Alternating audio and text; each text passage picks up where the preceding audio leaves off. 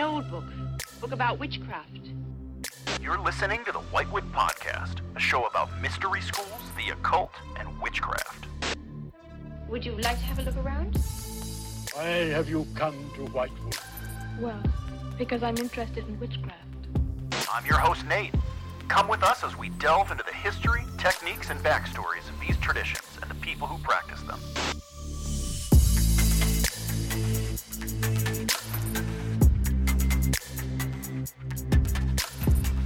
Welcome back to the Whitewood Podcast. My name is Nate Driscoll, and this week we are picking up from a little bit of an extended break. Um, usually, I try to make sure that these episodes are much more frequent, and there were a couple of different factors that played into this episode taking a little bit longer than usual. Uh, usually, when an episode takes a long time, it's because of research. You know, it's because we're diving into maybe some of the deeper side that maybe I wasn't as aware of and I wanted to expand on, or maybe you know I had most of the information, but we wanted to make sure that it was it was properly fleshed out. In this case, that wasn't actually the case. I found myself incredibly busy and uh, dealing with a lot of different occult projects um, over a couple of different states. It was. Uh, you know, a really fun experience, but it did take up a lot of my time. I spent some time in Denver working with one of the orders that I'm a part of, and then I spent some time in Sacramento working with another uh, order that I'm that I'm a part of, and so it's been uh, it's been a little bit of a over here and then over there, and then in my local area, I took on some new roles, which have um, still being a part of one of those occult orders, um, took on some new roles that required me to spend some time doing some research and uh, preparing for that role uh, as it relates to that local body. So it's been uh, it's been a really great time. You know, I've been doing very very well as far as the types of things that I want to be doing, and um, unfortunately, it just became a little bit of a time constraint, and that held me back in a way. And so I'm really happy to be back. I'm happy to be putting out more episodes, and uh, right off the bat, we're gonna finish off an episode that um, was pending for a while. You know, we had all the research and everything thrown together, we had all the information. Uh, we had already done the LBRP 1 and LBRP 2. This is going to finish out that with LBRP 3 and um, kind of dive into the last bit of the ritual. Uh, and then we also have a couple where, um, you know, there are some recorded episodes that have not been released, and those will be re- uh, released really soon. I wanted to make sure um, that we finished out the section of LBRP episodes before we jumped into a new episode. Um, so I didn't want to do LBRP 1 and 2 and then bring on a guest speaker and then do 3 because, or, you know, a couple guest speakers or whatever, uh, because I felt like that might um, make it harder for others as they dig through these episodes to keep all the information kind of tied together. Uh, and so uh, I've, I've got a couple episodes that we're sitting on that have already been edited and they're ready to be produced. Um, some of that had to do with some of the traveling. So uh, we used the opportunity. We ended up traveling not for the podcast. We were doing, or I was doing some uh, stuff for different orders that I'm a part of, different initiated uh, initiation orders, uh, different mystery schools. Um, but as long as we were going to be out of town, surrounded by a whole bunch of occultists, we we always want to take those opportunities to talk to people about their perspectives and, um, you know, hear straight from the horse's mouth as opposed to my interpretation of their ideas. I do think that it's really important that this podcast, if it's going to showcase these kind of topics, that it does so in a way that um, is respectful towards the fact that there are going to be people who have a different perspective and try to bring them on and let them showcase that different perspective. And so that's kind of what ended up happening is as long as we were surrounded by a lot of people, we uh, took seized the opportunity to do that. And um, there's more coming uh, that are these types of projects. I'm really trying to slip this episode in between some more of those uh, traveling situations where we're going to be heading out to uh, the Portland area, and hopefully, while we're out there, we can get a couple of people uh, to do uh, some episodes. If not, you know, it might just turn into my own personal work. But this is all really exciting for me, you know, because I have uh, I've always been a seeker of these types of things, and it's not like these things haven't always been available to me. It's not like I haven't been, but I ha- a lot of times I either, um, you know, I knew I knew the people, I knew where to go to go off and and do certain types of workings and learn from certain types of people.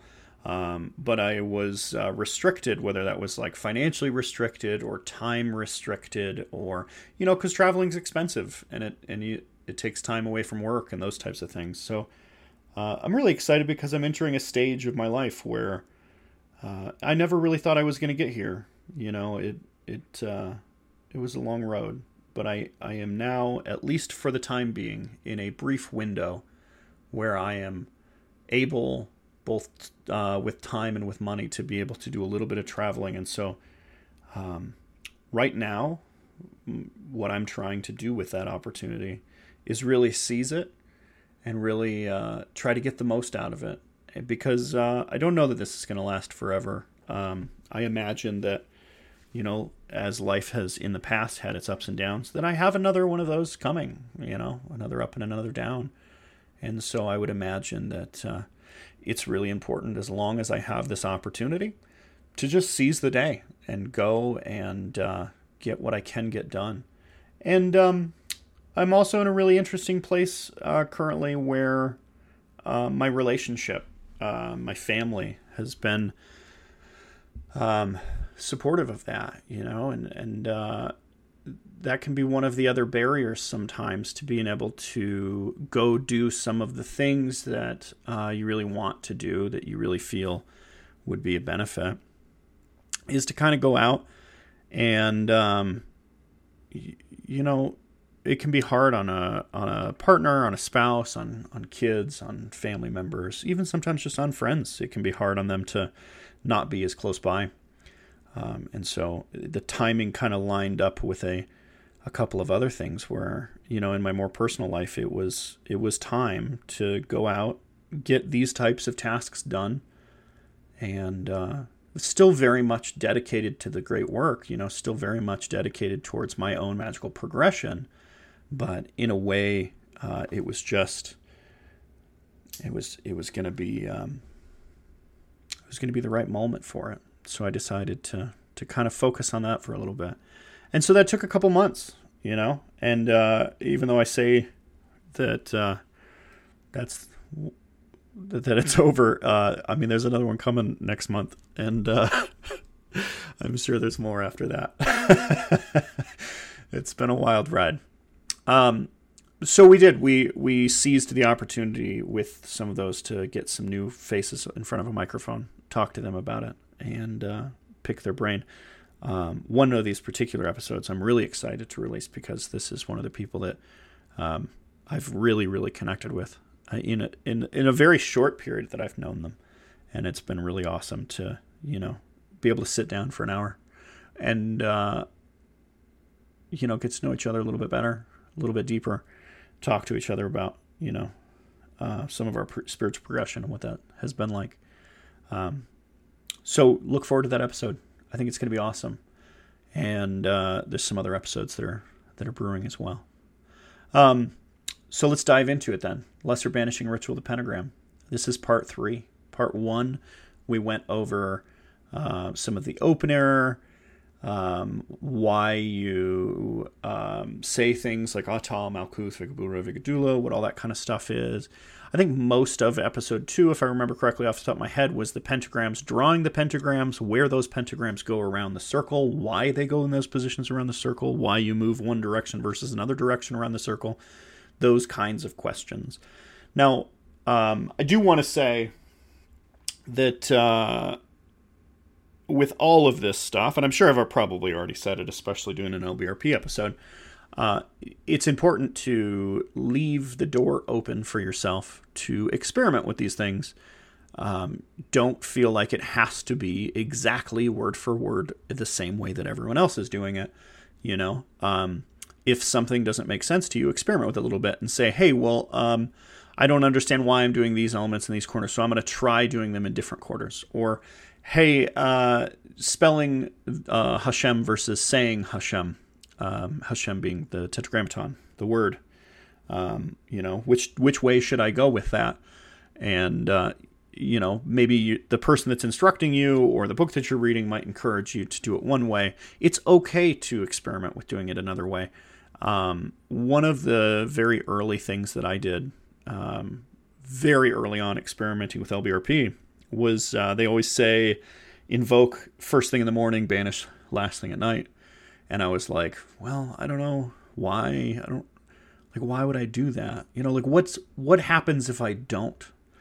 And uh, a lot of times, especially with with ceremonial magic, people get in their head that like, oh, this is all super dangerous, and if you do it wrong one single time, then the whole world explodes and everything is chaos and badness. And and I haven't found that to be the case. I've found that uh, things will get disharmonized a little bit, and it will be a noticeable effect. But that that noticing that effect actually kind of helps you to understand why you're doing it in some specific way.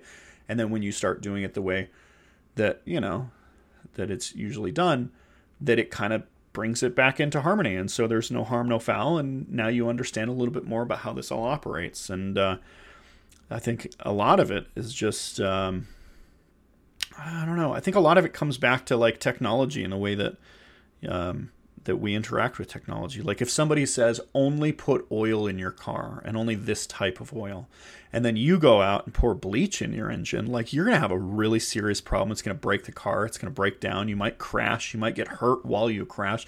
I mean, like it's to cause a serious issue. Whereas with magic, I have found that it is more gentle. Uh, you'll definitely find a disharmony, but that disharmony is something that's manageable and, and identifiable, and that that can actually be part of the learning process. Um, and and a lot of times, uh, more often than not, the system is a, a failed closed system. It, it, when it when something is done wrong, nothing happens. Not bad things happen. You know, if you do do something like totally backwards and you do manage to pull off the ritual. Um, more often than not, uh, it just creates some disharmony that you can write very quickly and easily. Uh, but if it's along more along the lines of like you failed this thing was done incorrectly uh, usually it just nothing happens. And that's your key and your clue that like oh it's done this other way because if you do it this way it doesn't work you know? It's usually a failed closed system. Um, so from those kind of personal experiences i would encourage people mess around with it especially when we come down to the things like the pentagrams and drawing the circle and which direction you go because um, some of it's kind of confusing and there are, some of it's even counterintuitive you know? Some of it's like well why would i do it this way when there's so clearly an easier way to do it and it's right here and it's and it's just simple? Well go ahead try to simplify it. Work with it for a little while. You might get some effects. Write them down. See what that's like now try it the the regular way. What was the difference? And so i encourage people to experiment with it. Uh, having said that, I'm gonna I'm gonna receive a lot of hate from a lot of people that don't practice a lot of ceremonial magic. Um, culturally, there is a little bit more of a different attitude towards um, like ceremonial magic in general uh, than there is towards like uh, witchcraft or uh, paganism. Uh, some of those types uh, will have like a "you never do this" rules, and um, those are generally perceived to be for the personal protection of the individual, right? Whereas in ceremonial magic, we're much more about documentation and the scientific method applied towards these things. You know, we want to, I want to write a journal every single day that tells me exactly uh, what's going on, uh, which planets were in the sky, which rituals I did that day, uh, and try to track it over the course of six months. And I don't want to cross reference my own experience with somebody else's magical journal. I want to see like, oh, this that's interesting. The same thing happened to both of us while we were. Uh, it created the same type of disharmony when we were both doing it this other wrong way. but uh, you know, like like let's say both me and my friend, uh, independent of each other, decided to try drawing the pentagrams the other direction or something like that. You know, um, it's interesting to look at somebody else's work and see how similar the effects really end up becoming. Kind of blows my mind and and ceremonial magic is is geared towards that you know we steer into those kinds of things uh, so culturally we might have a little bit of uh, i don't know disagreement sometimes with uh, communities that have like hard dogma dogmatic rules of never do this; it will harm you. Um, I'm going to catch a lot of hate for that statement that I made. Uh, I'm sure I'll receive at least a couple of emails, as uh, a couple more emails, as people tell me, um, you know, you're a terrible person. You should never tell anyone to do that. Um, I've I've caught some hate online for it too. It's happened a couple of times. All right, nice sip of my tea, and let's go. Um, we just finished off drawing the pentagrams in the circle. We explained why, what postures, gave you some citations. This one is going to be the section that I like to call calling the archangels. Now, calling the archangels um, immediately leads into a section that I call the proclamation. Uh, you could call it the declaration. You could you could lump it into the same category if you really wanted to. This is my own interpretation of how I break this ritual down in my head, and and I'm going to point out in this episode some of why I do that.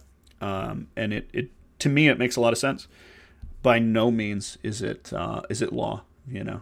Um, so uh, you don't have to break it down this way, but I am going to define calling the archangels as only the lines in the ritual that specifically reference the archangels. And then immediately after that, there are two more lines that are lumped into the same section. Um, so it says in the script, extending the arms in the form of a cross. Uh, this this this uh, stance, extending the arms in the form of a cross, is one of the grade signs. Um, I think it's a grade sign.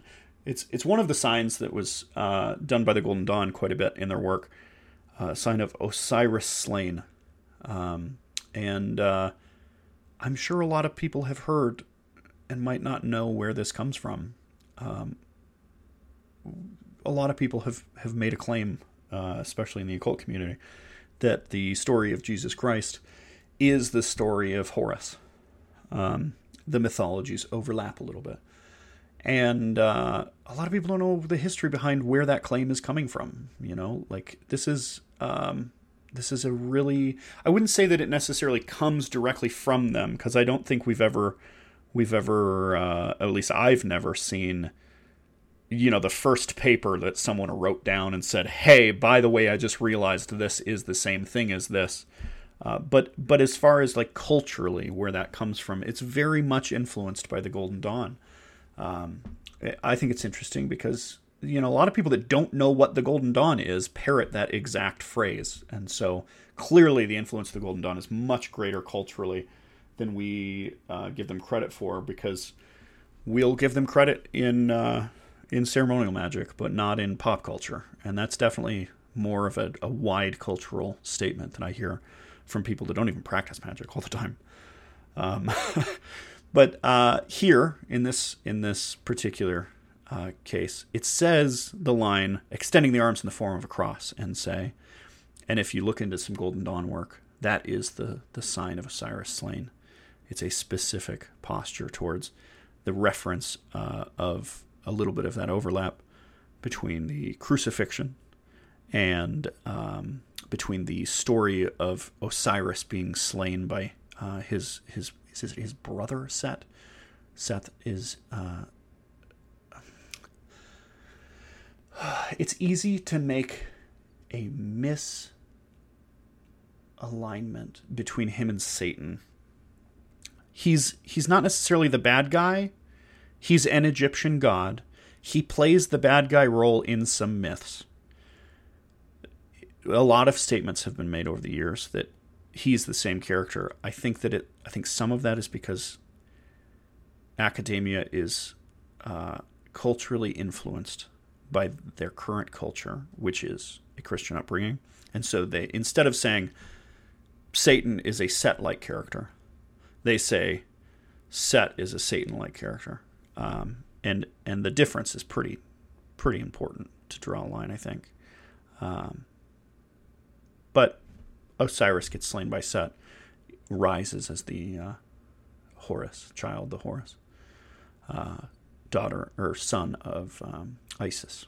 So there's a there's a mythology there that is, you know, kind of being alluded to in some of these stances where you stand in certain positions.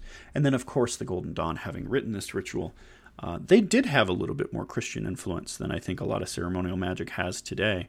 And so there probably is a reference here, uh, at least in part, towards the uh, Christian crucifixion. Um, regardless, it depends on how you want to interpret it, what types of symbols you're going to cue into in your head. And, and I definitely think that the signs, the, the stances which you put your body in, um, that they are powerful in their own right. And uh, the way that they tie into other ones and the way that they tie into all these vast symbols and how those symbols kind of overlap with, you know, like, um, you know, letters of the Hebrew alphabet and um, certain mythologies from all over the world, and those types of things uh, add a lot of a lot of potency to them. And so, I, if you are in a situation which is similar to mine, where you are not a, a Christian, um, I don't think that you have to take a Christian interpretation on this particular stance in order to get something out of it. And I don't think that we have to tear down people who do take more Christian approach in order for us to get something out of it. And so I think that it's it's just it's just part of the ritual.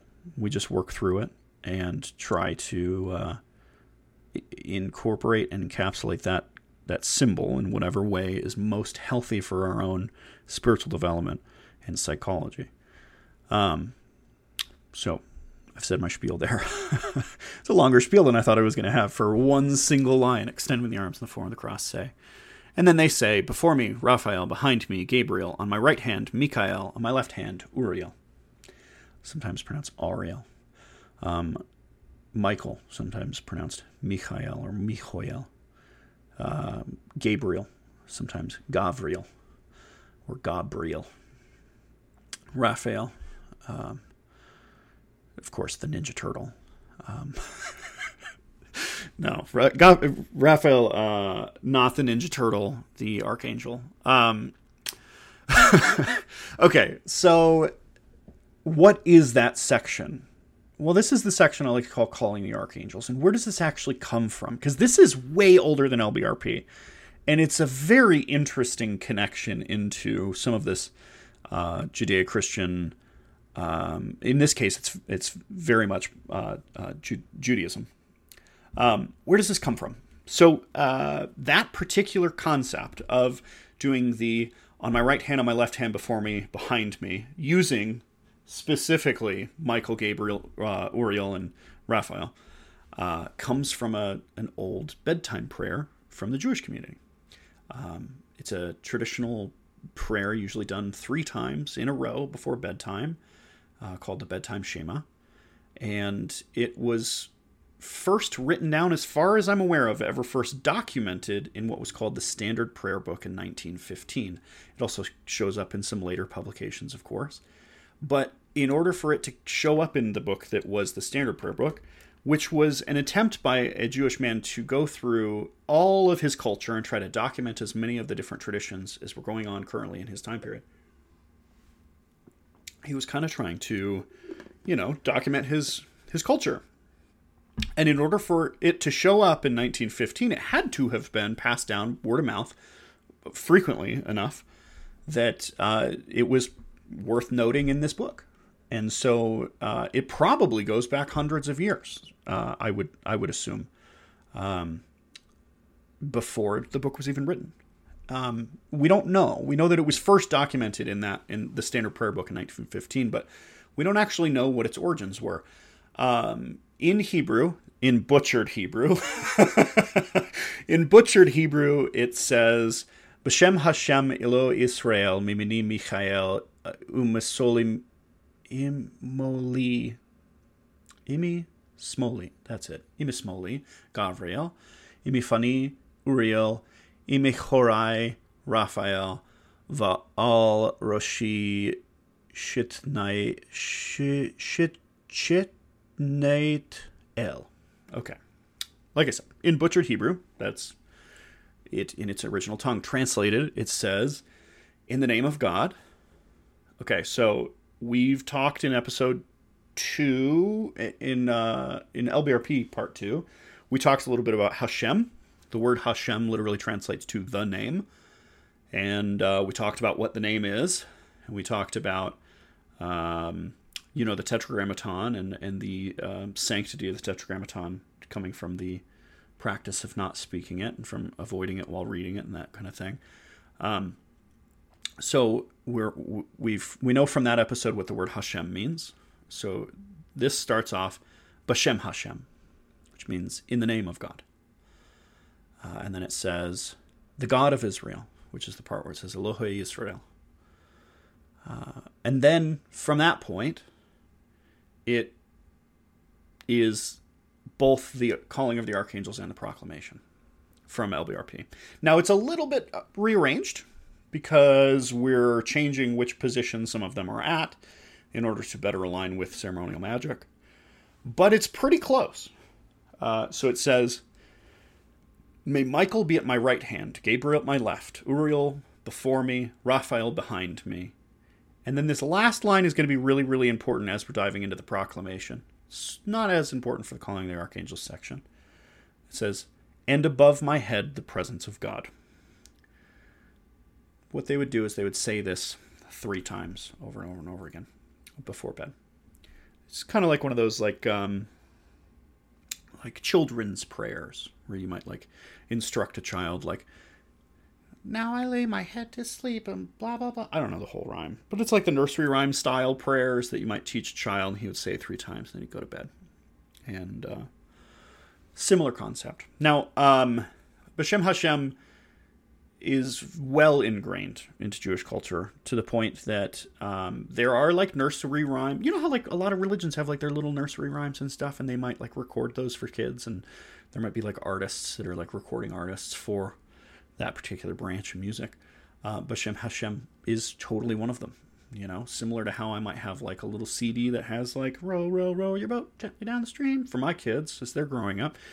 You know, somebody uh, from this particular tradition might might have one that says this. Now, I when I do this presentation in front of people, and it's like a like a free presentation, so I'm not bringing in any uh, revenue. Not that I'm bringing in revenue from the podcast, but when I do that, um, a lot of times here I'll I'll play a little clip for people to be able to hear what that sounds like. Now, because of copyright and broadcasting over the internet, we want to point you towards it if you want to find it yourself. I can't play it over the episode. Uh, it's it's longer than a what is it a three second clip, uh, and so I might run into issues being um, being a podcast that's on all these major platforms. Um, but this one particular example, uh, Benny Friedman, um, is one of those types of nursery rhyme Jewish tradition uh, music artists. He has a album called Dawn of Mosaic, and uh, on there, there's a recording called Bashem Hashem, which is uh, great to listen to if you're going to do LBRP because uh, the pronunciation of the archangels is, is in there. And that pronunciation, I think, helps a little bit to kind of tune it into place. But of course, uh, it is, I don't think that it's necessary. And uh, so if, if that was something that you're just kind of interested in, like some of the culture behind it, or you're looking for like more formalized pronunciations, I think it's a fantastic source. Uh, and it also kind of ties together what I'm talking about here. But um, let's move on because we're doing the podcast today, so we don't have the ability to play that. So, who are these archangels? There are four of them that are listed here, both in Bashem Hashem and in LBRP. Who are they? Well, uh, archangels themselves um, go back quite a long time. Um, Rabbi Simon ben Lakish of Tiberias in 250 ish AD. Uh, claims that the archangels' names, well, the angels' names, not just the archangels' names, that all the angels' names are brought from Babylon, um, that they are not of Jewish origin, that they are older, that they were um, brought in from another culture, an older culture. Um, there are no mentions to archangels that exist in Jewish text. So as far as there being like a title in angels, the title archangel, as opposed to, you know, like there's angels, but the concept of archangels isn't really in there, um, as far as I have been able to find and as far as I understand. Um, The New Testament only mentions the word archangel twice. And only once does it actually tell you which archangel it's talking about. So, as far as like biblical and scripture sources, there's not a whole lot there. There's a little bit, you know. Uh, New Testament mentions archangels two, two times, and one time it says what its name is, uh, and that is in Jude 1 9. So, Jude 1 9 reads, Yet Michael the archangel, when contending with the devil, he disputed about the body of Moses, does not bring against him a railing accusation, but said, The Lord rebuke thee. This is really interesting because the only time that an archangel is ever referenced is the archangel banishing. it's it's kind of funny that we're talking about. I think that's more coincidence than anything else. Um, but I think it's really funny that that's the conversation we're having today, and that's the only reference of a specific archangel's name. Uh, is you know the archangel just being like, "The Lord rebuke thee," I banish thee. You know, um, yeah. Jude one nine. If you ever want to look at that reference. Catholic canon has three named archangels. As I'm sure a lot of people are aware, Catholic canon is a little bit expanded from just the scripture. They have uh, some other teachings that have been passed down. Um, and in their Catholic canon, they have three archangels which are officially named. Those official named ones are Gabriel, Michael, and Raphael. Uriel is sometimes added as non canon by St. Ambrose. Uh, but other than Saint Ambrose, the the the Catholic canon is is those three: uh, Gabriel, Michael, and Raphael. Now, uh, Orthodox uh, and Orthodoxy uh, has seven archangels, of which there are four that are in LBRP. So all four that are in LBRP, and then three additional ones. The additional ones are Sealtiel, Jegudiel, Barachiel, and Barahiel. Jerahiel, I'm sorry. Um, so those are the the seven in Orthodox religion. Islam has four. Um, as we know, Islam is uh, one of the uh, the um, Abrahamic faiths, and they have four archangels. Uh, they replace Uriel with Azrael, though. So they have Gabriel, Michael, Raphael, and Azrael. Azrael is the angel of death, if for anybody who's um, that's the official name of the angel of death. Okay. So then if there's these archangels, and we got a whole bunch of canon names from a whole bunch of different religions, uh, which religion and tradition inspired the author? Because I, th- I, think that's a really, really important thing to look at here. Well, first off, of course, as we have already looked, um, there's Bashem Hashem, which has these particular four that are listed. That's part of it. Um, as we know, we're making the. Uh, educated guess. I'm not going to say assumption. I'm going to say educate. We're making the educated guess that the Lesser Banishing Ritual of Pentagram was written by um, Samuel Mathers or one of his contemporaries.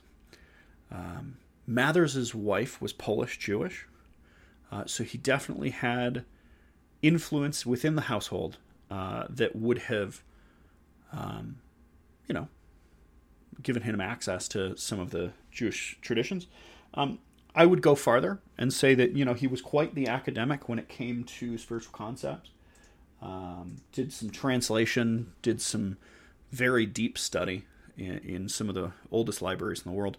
I would not be surprised if you know he came across Bashem Hashem through one of those other sources. Um, but what about his actual background?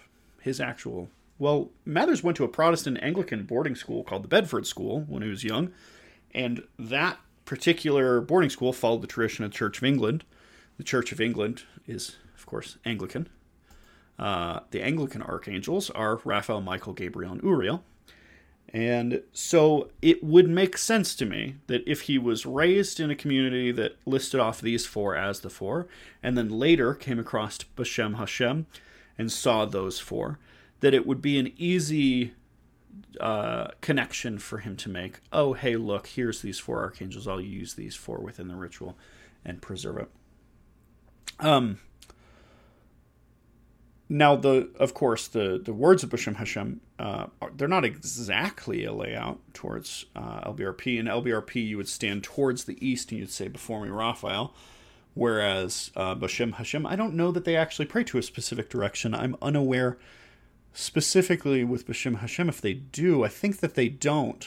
Uh, so they would face whichever direction they're facing, and they say before me uh, would be Uriel before me. They also kind of speak it in a different order. They say at my right hand and my left hand, before me, behind me. We say before me, behind me, at my right hand and my left hand. Um, so a little bit of difference, and then different angels associated with those different quarters. Okay, so who are the archangels?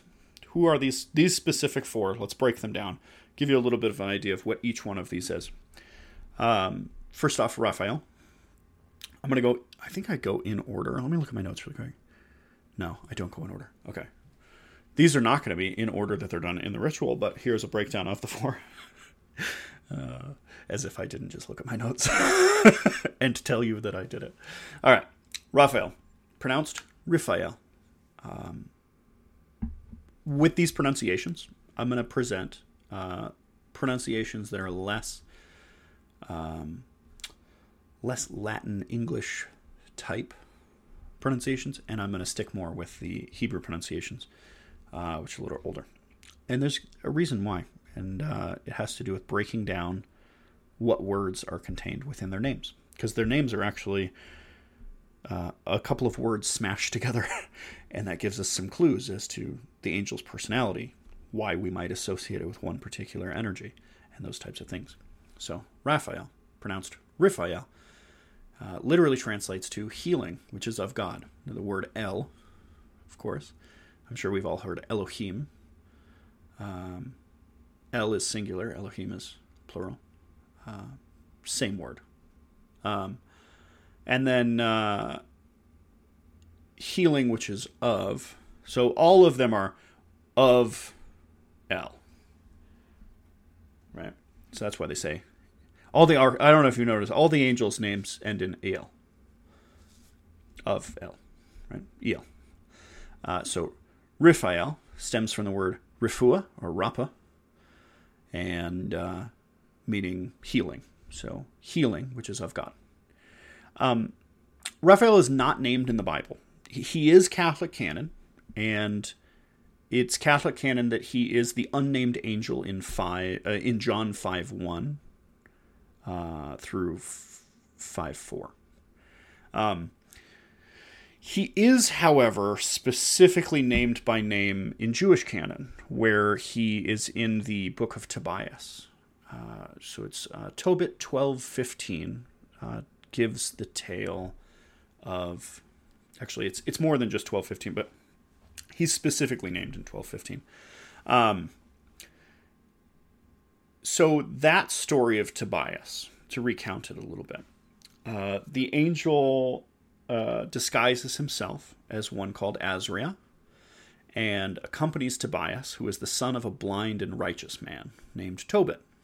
On an adventure, they go to retrieve some money from a distant repository, and along the way, Tobias, the son of Tobit, catches a fish, and Raphael, who is right now disguised as Azria, uh, tells Tobias, You should cut out, uh, you know, gut the fish, but save the heart, liver, and gallbladder. And a little bit later, along their adventure, Tobias, while carrying around fish guts, I gotta say, that's not a great way to pick up uh, ladies that you're interested in, is just having a pocket full of, you know, fish guts. But uh, in biblical stories, sometimes it makes sense. um, so Tobias meets a girl named Sarah, and Sarah and Tobias fall in love. Um, the problem is, is that Sarah has been has had some previous suitors, and all of them have died before the marriage was ever consummated. Um, basically, she keeps falling for somebody, and now she's worried. You know, like, oh no, Tobias is going to die, and I love him and I want to marry him. But every time I do this, somebody ends up dead. Um, so at this point, I, I can't remember if she says or if Raphael says. One of either either Sarah or Raphael say this is because of this demon Asmodeus, that I'm being haunted by this demon Asmodeus. I think that it's Sarah that says it, if I remember correctly. Um, so Raphael continues ahead to go get the money. And uh, Tobias stays behind and is instructed on how to repel the demon by burning the fish heart and the liver. So remember, he saved the heart, the liver, and the gallbladder.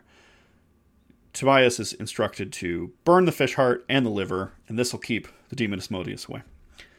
Um, by the time Raphael comes back with the money, Tobias and Sarah are well into the 14th day of their wedding feast.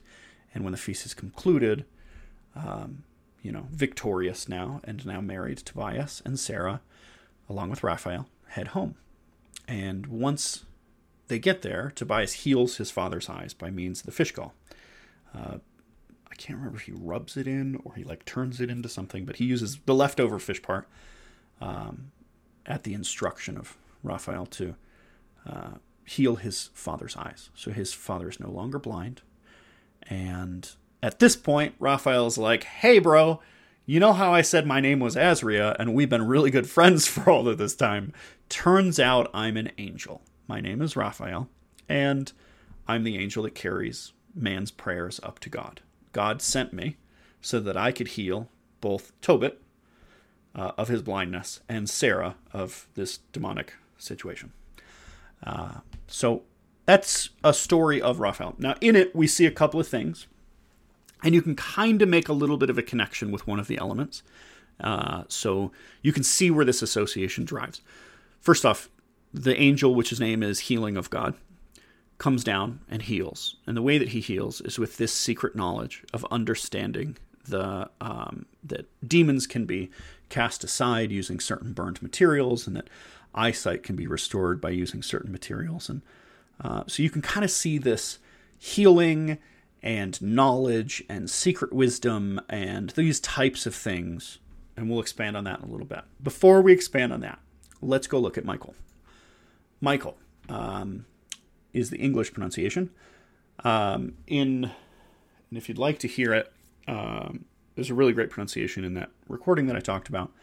It's pronounced Michoel, the ch sound in Michael is the is one of the noises uh, in Hebrew that is not in English, and it's very uncomfortable to make your throat do this at first, and then eventually it, it gets pretty comfortable. Um, it's like a noise. uh, it's almost like a gag, uh, but you it becomes natural eventually, and then you no longer feel uncomfortable saying it. Um, so if you'd like to, you can say Michael. There's no one stopping you from doing that. It works just fine. Um, I have really gotten a lot out of uh, the more proper pronunciations, less because I think the pronunciations are powerful, and more because I think understanding the pronunciation helps you to understand the way these names break down into into Hebrew. So, uh, since I'm explaining that anyway, you might you might just be better off saying Michael. I don't know. Experiment with it. Tell me what you find. Um, pronounced Michael or Michael, depending. And it literally translates to he who is like God. So it stems from the words me, which is who, ka, which is like, and el, which is God. So he who is like God. Um, he is the only archangel identified as such in the Bible, as we already quoted. Uh, that was Jude 1 9. He is also the one that fights the devil in Revelations. He directly fights the devil one on one in the book of Revelations uh, during the apocalypse. Um, in Islam, he's known as Mikhail or Mikal, and uh, he shows up in the Quran.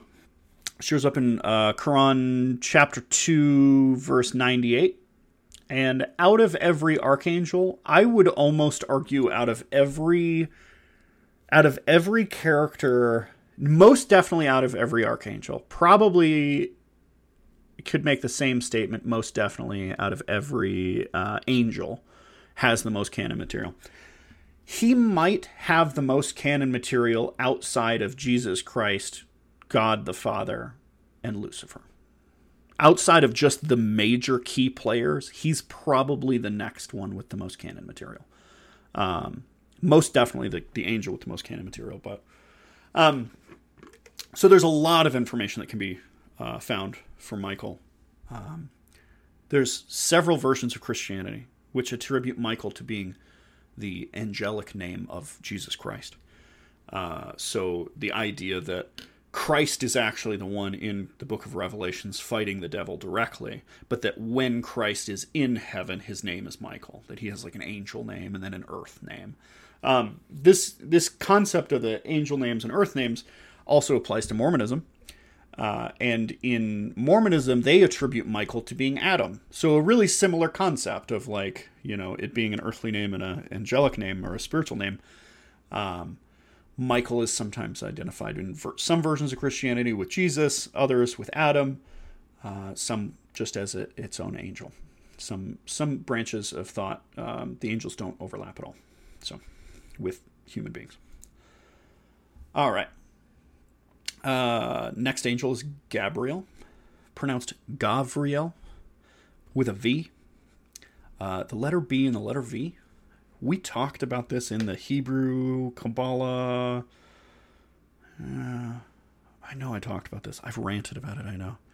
I've ranted about the connection between the letter B and the letter V so much to my wife. Um, one of the requirements for having a healthy relationship with me is is to accept that I might sometimes go on a 30 minute rant about the connection between the letter B and the letter V through various languages throughout history as you're just trying to uh, you know cook dinner or go to bed.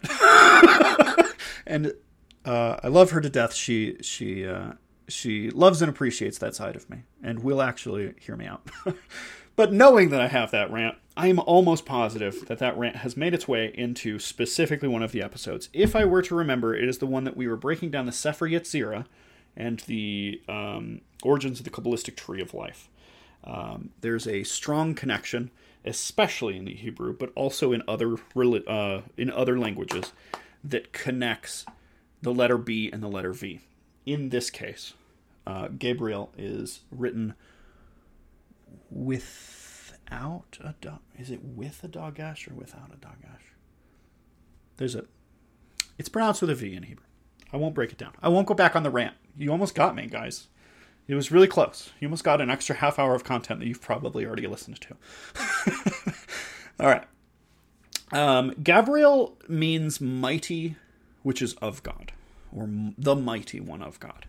It stems from the words Gabar, which is very similar in both tone and meaning and the sound, pronunciation wise, uh, with the word Geburah or Gabur.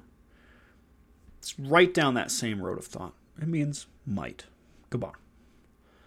Um, and El, meaning of God. So, Gabar El, you can hear it. Uh, so it's Gavriel, is the uh, the mighty one of God or mighty who is of God. The might of God. A lot of different ways to interpret that.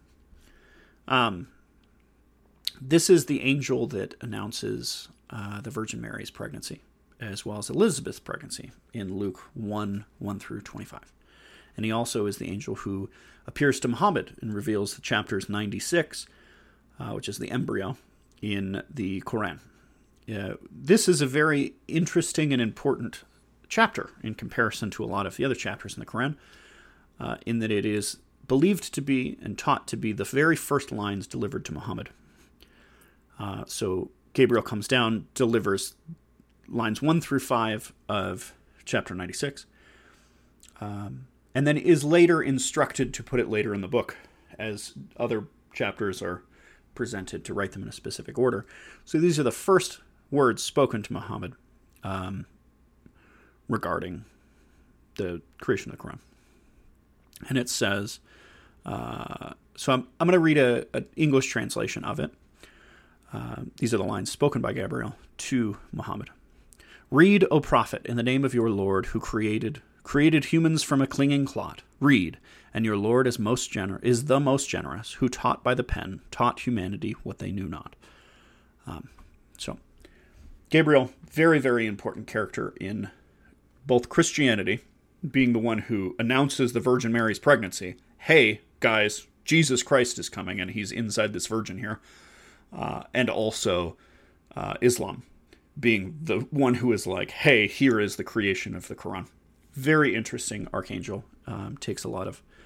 Um, you know what? Oh, I don't have this in my notes. It just occurred to me as I was recording. Um, if I remember correctly, so this one's got a question mark on it. Uh, I ha- I was raised in a Mormon household when I was a child, and uh, if I remember the Mormon teaching correctly, Gabriel is also the angel who announces to the shepherds um, that the birth of Jesus Christ is coming. If I remember correctly, I could be wrong on that one. Um, somebody might benefit by looking at that information, though. So might as well make sure it's in the podcast. Uh, the last archangel that is listed in the Lesser Banishing Ritual of the Pentagram is Uriel. Um, sometimes it's spelled A U R I E L, and it's pronounced Uriel. Uh, a lot of times people will pronounce this Oriel or Ariel. And sometimes it's even spelled a little bit differently in order to get to that pronunciation. I have seen it where it's spelled with an A instead of an AU. I've seen it spelled with just a U. We're often talking about the same angel. There are also a plethora of angels that have the same names.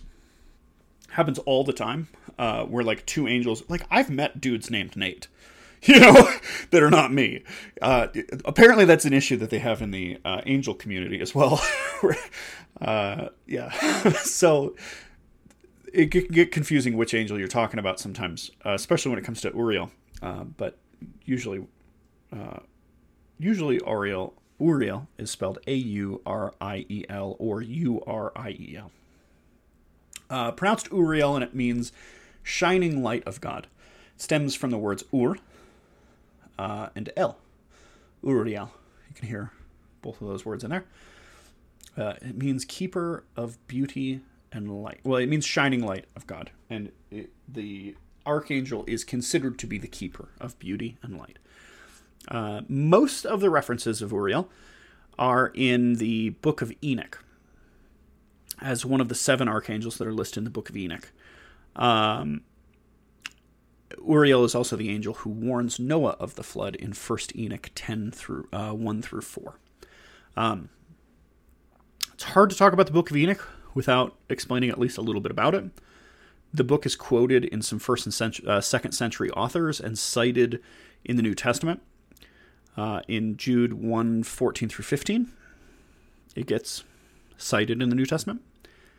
Uh, however, the book of Enoch was not in the Bible uh, after a certain period and uh, is one of the books that was uh, removed from the list. Um, where a lot of people referenced it when they were living in a time period where it was canonically part of the Bible, and then later it was not canonically part of the Bible. Uh, the book was removed. Um, the Dead Sea Scrolls, however, did contain sections of Enoch 1, and uh, as I understand, the entirety of Enoch, uh, the Book of Enoch has been uh, recovered in the Nag Hammadi um, finding, the the books of the Nag Hammadi, which is similar to the find of the Dead Sea Scrolls.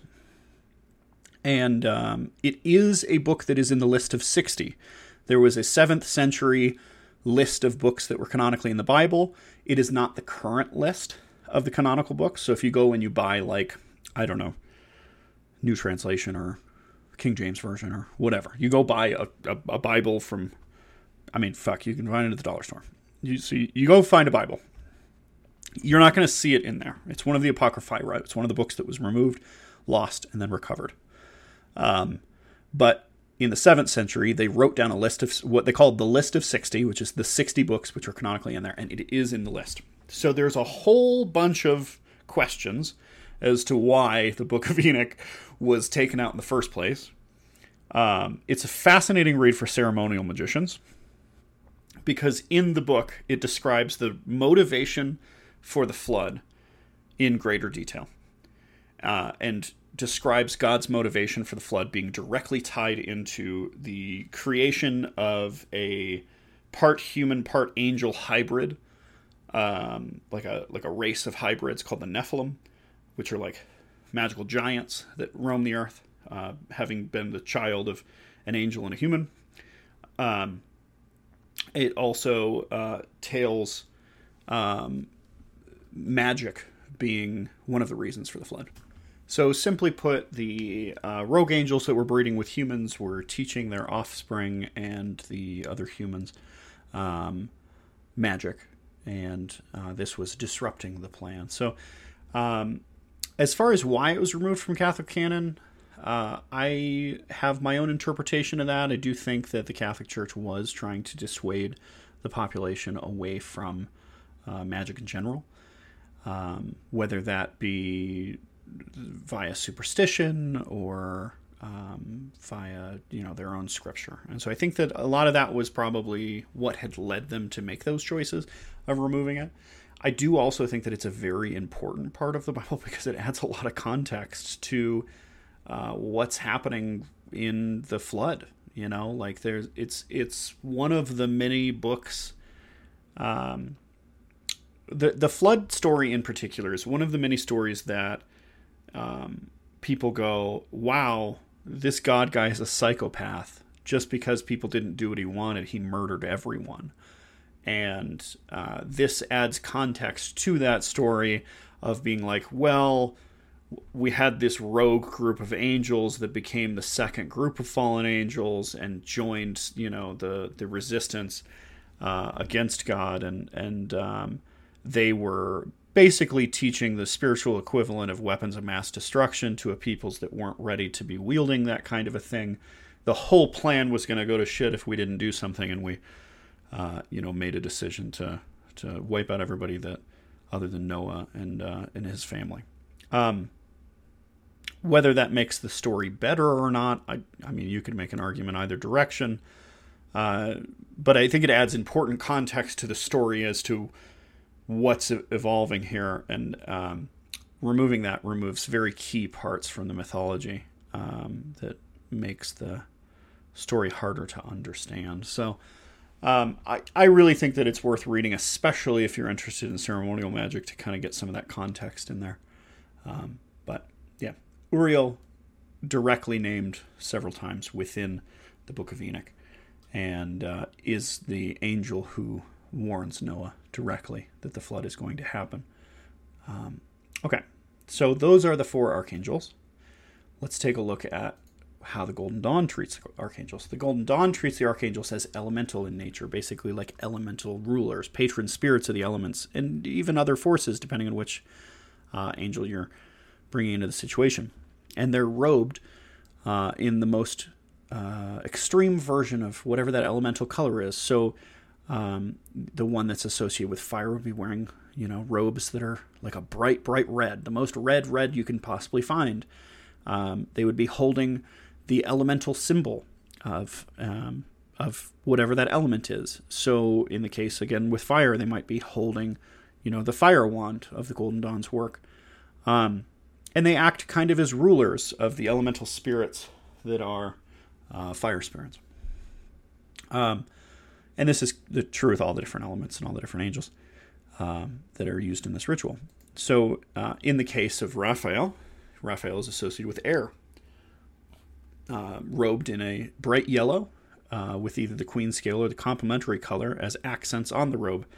Um, so, for example, um, a, a yellow robe with trims and decorations that are sewn into it uh, in like a, a vibrant purple. Uh, carrying the elemental weapon, Raphael would wield uh, a dagger, which is representative of the suit of air, and would be ruler over the air elementals, which are the sylphs. Um, Michael, being associated with the fire, would be kind of what we just described a little bit ago as we were describing what these elemental depictions look like. So he would be robed in red with either the queen scale or the complementary color as accents. Um, so, like uh, the trimming on his robes might be in a vibrant green. Um, carrying a wand as the suit of fire and being the ruler of the fire elementals, known as the salamanders. Salamanders is an interesting pick. I think I've talked about it in the episode of the elements.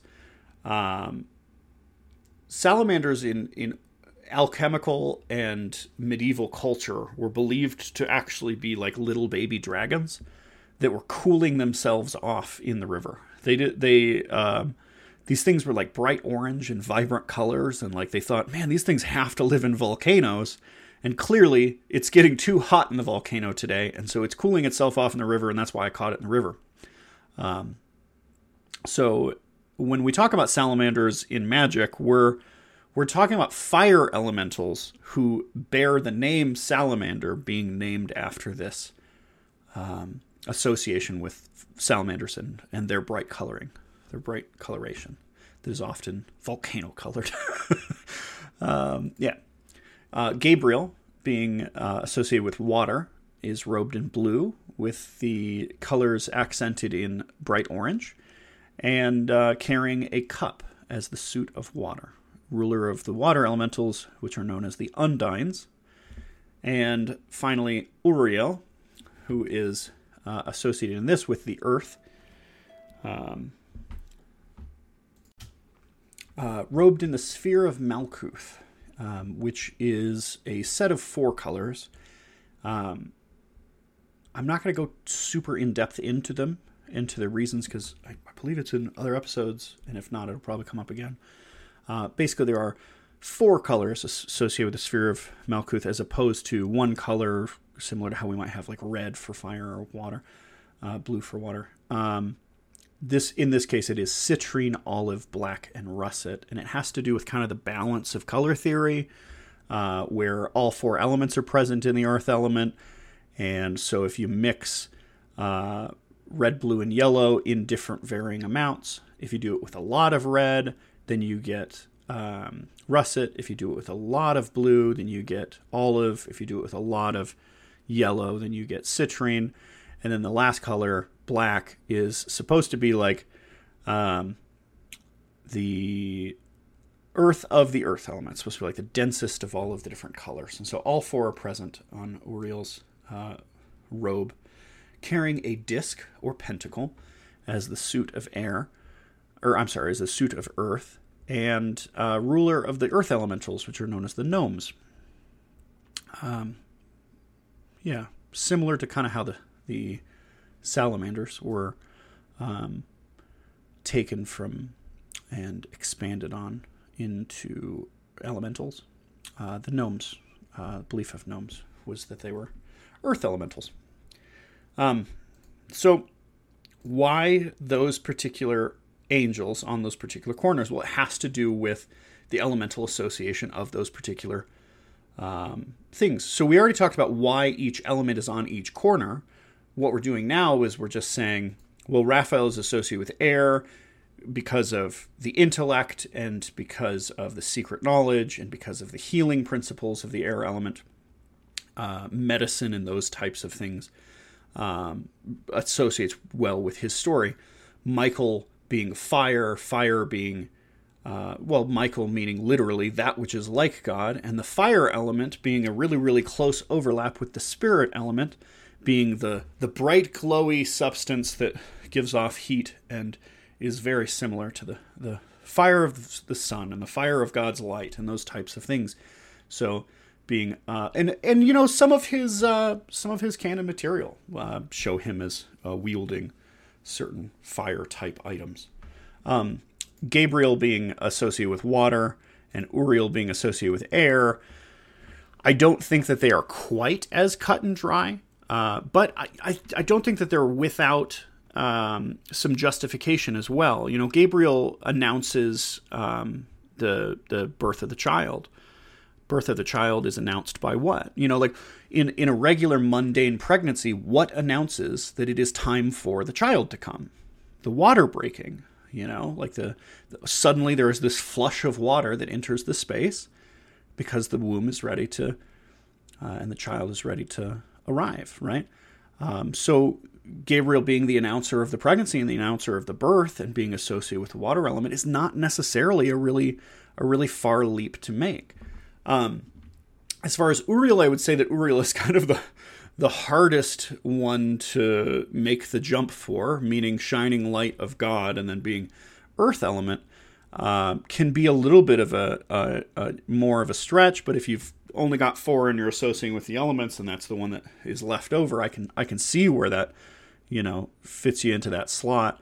Um, I I do also think there is something to um, some of the um, the earth element uh, concepts in some of the stories that uh, uh, the role that Uriel takes within the Book of Enoch. So there's a lot of information there, but the reason why we associate those particular angels to those particular quarters is because we've already assigned the elements to those quarters, and we would put Raphael in the air corner, and now suddenly he's going to be in the east.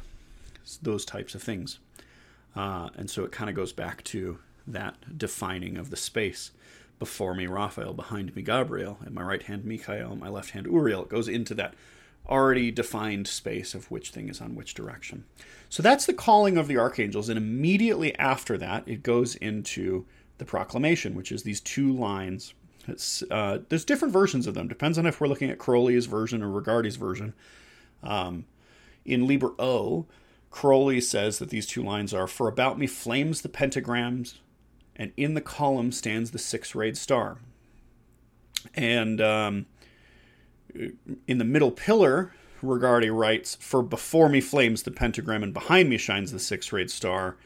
In Tree of Life, Regardie changes the script uh, and writes, For about me flames the pentagram, and in this column shines the six rayed star.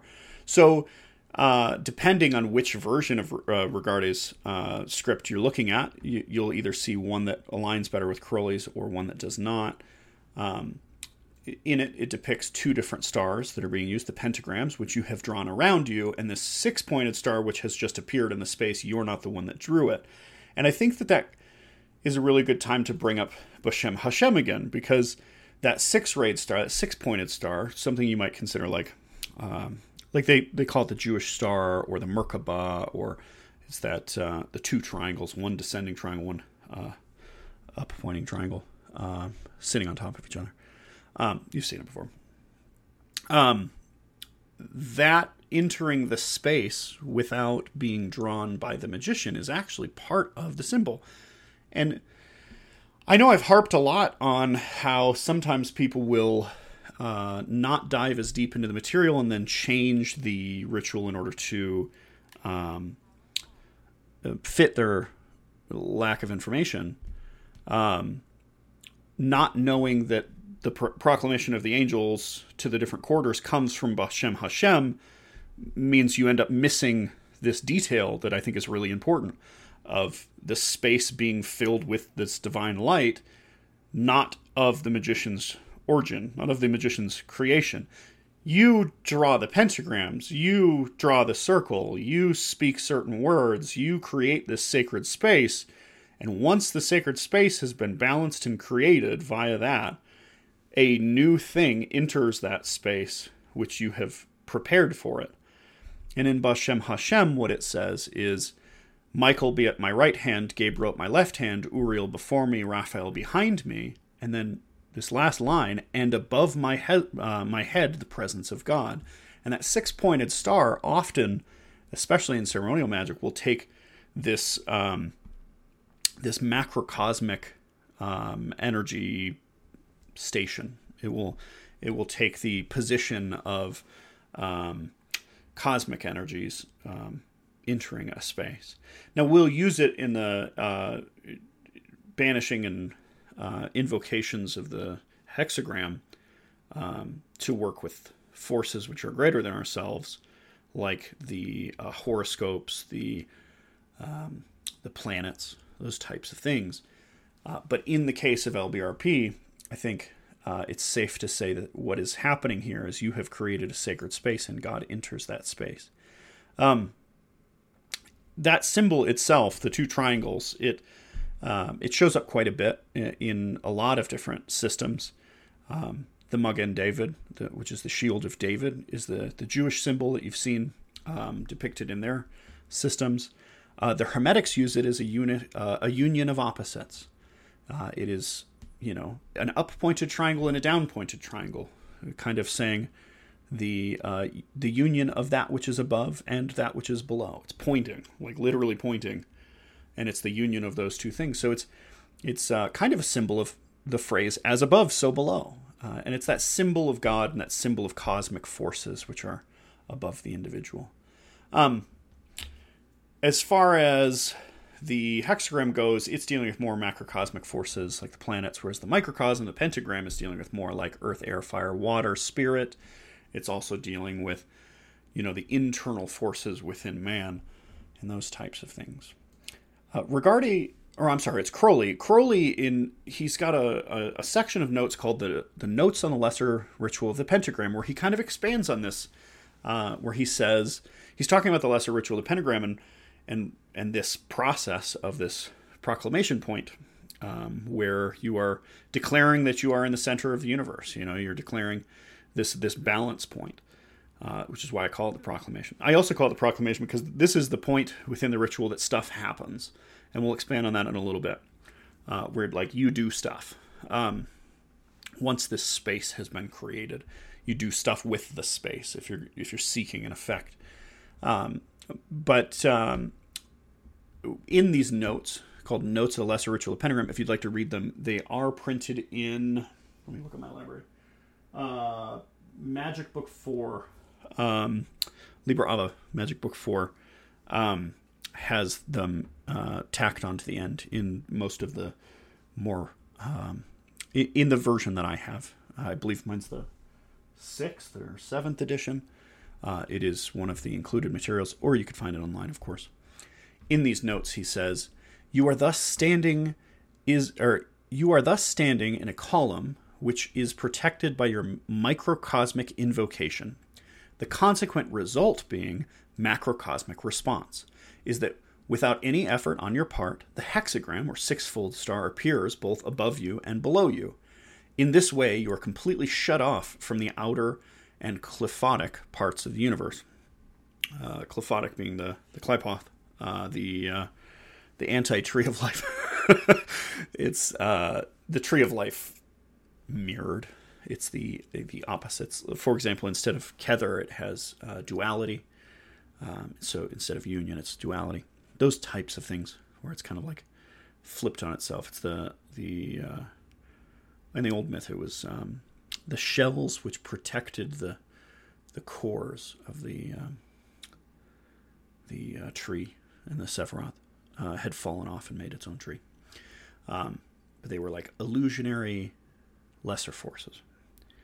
Um, so he's saying, um, you know, you protect yourself and clear this space and declare this microcosmic invocation.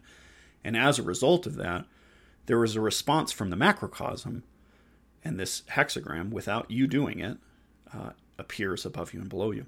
Now, um, I have seen a lot of times where someone uh, rewrites this ritual, doesn't understand. They're like, well, I'm not being protected from all sides. You are being protected from all sides. That's why this thing has entered the space. Why I didn't draw it? Yeah, that's part of the intention. And it goes back to that Bashem Hashem concept of, um, and above my head, the presence of God. You know, this, this, um, so as Crowley writes it, in this column shines a six rayed star. Um, as Regardie writes it, he, um, he uses both symbols. I think that the part of it's probably he was taught one way and then found a better way later and published the better way. Um, but um, so for him, it is before you is a new pentagram and behind you is the six rayed star. Crowley's is that above and below, which creates a column because now you have a circle that's around you that you've drawn, and it creates this column. And above you and below you is this thing, which kind of creates like this little box around you because in front of you and to your left and right and behind you are the pentagrams and above you and below you are the hexagrams and here you are standing on malkuth um, you know in the universe. Um, that particular writing is uh, the notes on the lesser ritual of pentagram by crowley. It goes into some other stuff as well. I think it's really valuable. It talks about um, you know um, yesod and um, which is uh, the Kabbalistic tree of life. It talks about um, the intersection of is it pay and I think it's pay and I don't remember off the top of my head. A couple of other places with on the uh, on the tree. Um, oh, here it is. It's in my notes. It's the intersection of pay and samek. I was gonna say samek, but I didn't want to sound wrong. That's funny. So um, Another thing that's really interesting looking at the tree, and this is a little bit hard to do on a podcast to kind of describe this, but if you are at the intersection of those two paths on the Kabbalistic tree of life, which Crowley is claiming in that set of notes that that's where doing the lesser banishing ritual of the pentagram puts you, um, is that uh, now there you are standing at the very very bottom of a hexagon on the tree, where Da'at is at the very top, Geburah and Chesed are the next two uh, points on the star. Uh, Hod and Netzah are the uh, bottom two points in the star, and then Yesod below you as you um, have elevated to that standpoint. Um, kind of puts you right, right there on the tree. Um, which that idea gets expanded on a little bit more as we investigate the lesser ritual, the hexagram, um, with the the hexagram being positioned there on the Kabbalistic tree of life, um, opens up a lot of really interesting information.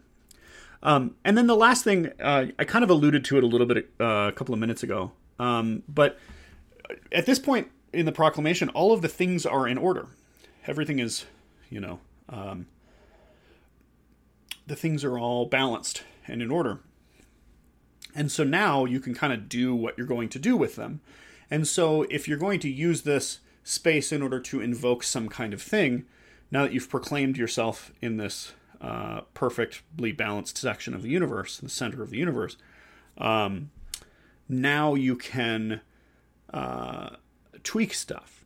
So if you were going to do some rite that calls some specific entity, or maybe you're doing some particular working, like this is the section where you would do that. Um, whatever you're going to do with this space. So let's say that you're doing, I don't know, like an invocation of fire or whatever, and you decide that you're going to draw a pentagram in the very center of the circle in order to bring uh, that into the space. This is the point that you would do those types of modifications of the ritual.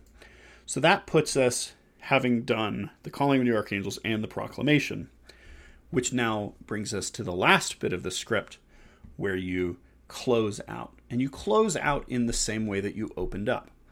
You close out with the Kabbalistic cross, Ate, Malkuth, ve-Geburah, ve-Gedulah, Leolam, Amen.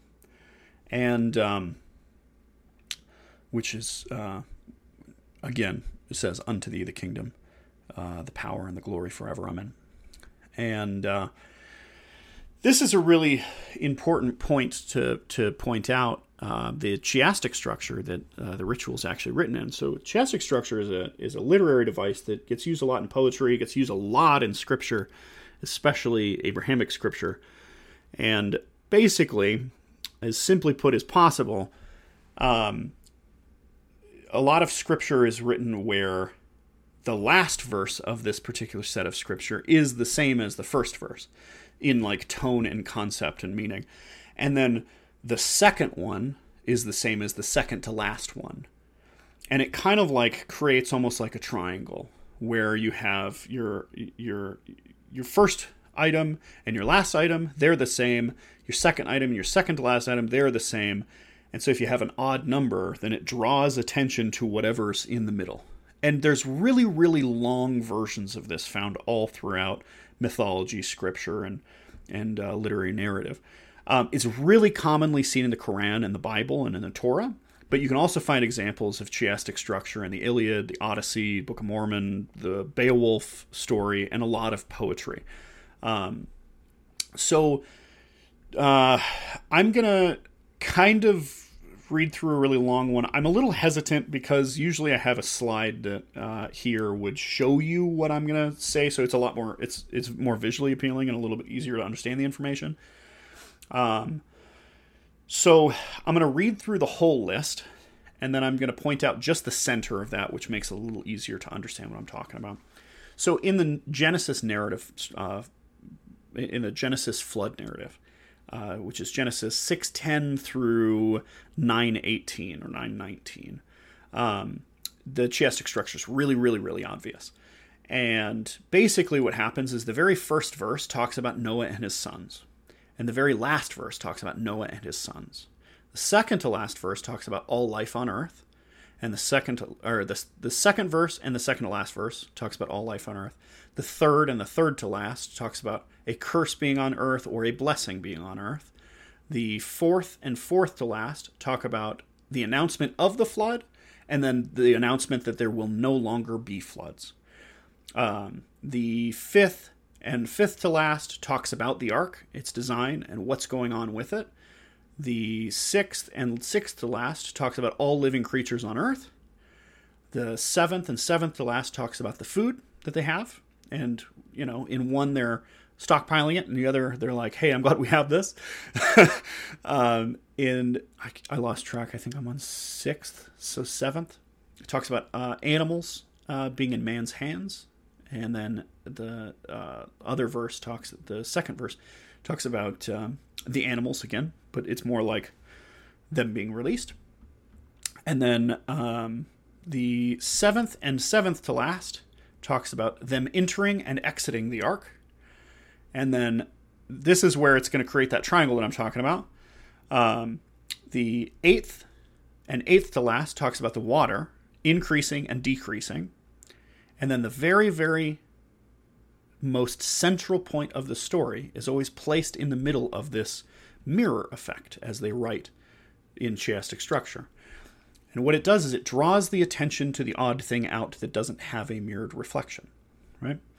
So, uh, this particular verse in the Genesis flood is God remembering that Noah is good. And so, kind of what's happening is the story starts off and then it gets to the point and then it reverses and goes backwards as a conclusion to the story. So it says, Noah and all his sons and all life on earth, and then we're going to curse the earth, and there's this announcement of the flood because, uh, you know, the earth is going to be destroyed. So you'll build an ark. All living creatures will be on the ark. Here's all the food that you're going to have. All the animals will be in man's hands. Everybody get on the ark. Now the water's coming up. And now the point of the story is that God remembers those who are good and, and thus does not destroy everyone on earth because God remembers that Noah is good. And that's the moral in the Genesis flood narrative is that God won't destroy you if you're good, even if the entire earth is evil, right? Because God remembers that Noah is okay. And then, in order to draw to attention that that is the point, they start doing the same thing in reverse. Now the waters decrease instead of increase. Now they exit the ark. Then it talks about the animals. Then it talks about the food. Then it talks about all living creatures on earth. and the ark. Then no food and the uh, no floods being announced. Uh, and then instead of a curse on earth, now it's the blessings that are given to earth, and then all life on earth, and then Noah and his sons. So it creates that that driving point towards the central concept of how something works. And one thing that I think is really interesting is this chiastic structure is something that a lot of people who are um, well acquainted with scripture analysis are going to be familiar with this chiastic structure and how to find it in other places. And the lesser banishing ritual of the pentagram is written in chiastic structure. It opens with the Kabbalistic cross and it ends with the Kabbalistic cross. The next section and the second to last section is the pentagrams and the drawing of the circle. And the the central point of power in the ritual is calling in these archangels as stabilizing and clearing influences to accomplish the working, right? And so uh, it opens with the Kabbalistic cross, then it goes into the pentagrams and circle, and then the central point being this stabilizing influence. And then the proclamation is this declaration of about me flame the pentagrams and in this column the six rayed star, which is reaffirming the pentagrams in the circle, and then it closes out where it began. That is chiastic structure. So I think that it's a really, really interesting um, route to delve both into ceremonial magic, the work of the Golden Dawn, the work of Crowley, uh, and a lot of those types of things. Um, okay, so let's all take a minute and appreciate that we have officially made it through, I don't know, uh, hours of the Lesser Banishing Ritual of the Pentagram. That is the whole script. We have made it through the entirety of the script. Now, I want to take a second. Let's expand a little bit and talk about some variations. You can do modifications and theme modifications and um, utilizing the ritual for different things. And I want to at least briefly talk about how you might go about doing those kind of things. Now, usually, if you're doing like uh, element specific work, you're probably going to use the greater ritual of the pentagram, which is just lesser ritual of the pentagram with some extra stuff tacked on, um, and a couple of words switched around, and um, but it, it, has some of the, the core structure is is the same. Um, so, like for example, let's say we were going to use the ritual of the pentagram and we were going to use it instead of doing all four elements and a balancing. Let's say we're going to invoke one particular element. In this case, let's say we're invoking fire, right? Well, the first thing that we would do is we'd put the fire element on all four sides. Um, and uh, again, this is going to apply a lot more to greater uh, pentagram rituals than lesser, but you could use lesser to this effect if if you so desired. It would, it does operate. I've, I've done it before. Um, so you'd put fire on each side, and then you would turn your body towards the fire element direction of, um, in this case, south. Right, if we're using fire as the example, it would be south. And so instead of doing the ritual to the east, you would do it to the south because you'd do it to that elemental quarter. And then instead of drawing the pentagram of earth on all sides, you would draw the pentagram of fire on all sides, or pentagram of water, or earth, or whatever it was that you're trying to interact with. You'd do the different pentagram.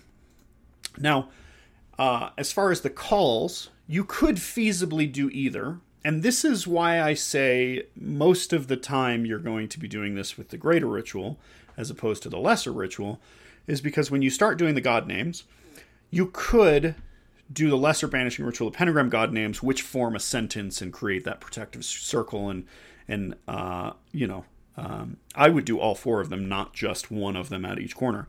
However, the greater ritual of the pentagram is not laid out like that. The greater ritual of the pentagram is laid out with the kabbalistic elemental god name on those corners. And so, if you were doing the greater, you would do that particular call on all four corners. Um, the angels would stay in their quarters, and you would um, you you would adjust what you're saying as far as who's on what side based on which direction you're facing. So, let's say I'm facing south. Now, before me is Michael.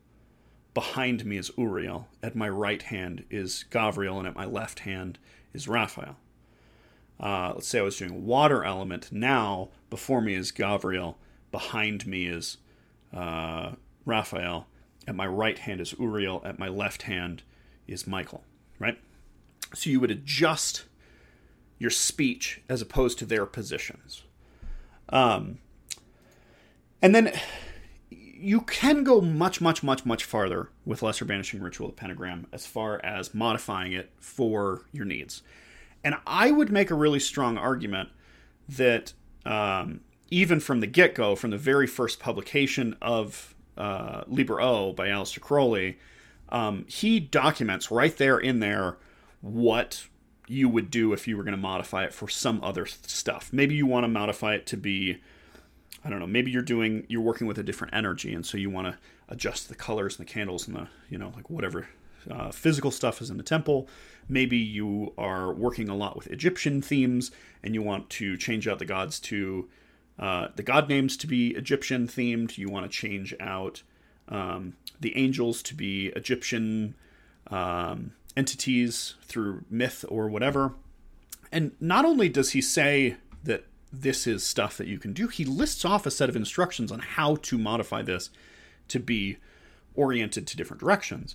Now, um, that gives you quite a bit of playroom before you even have to actually like truly change lesser banishing ritual into its own new ritual. Because if the very first publication is like hey if you want to work with i don't know greek stuff and here's the instructions on how you do greek stuff uh, instead of doing hebrew stuff uh, have at it then it's not really until we start changing the structure that is the underlying structure of the lesser ritual, the pentagram, where we start inventing new rituals, because in the instructions it's telling you how to go about doing that, and I think that's a really important point to to point out.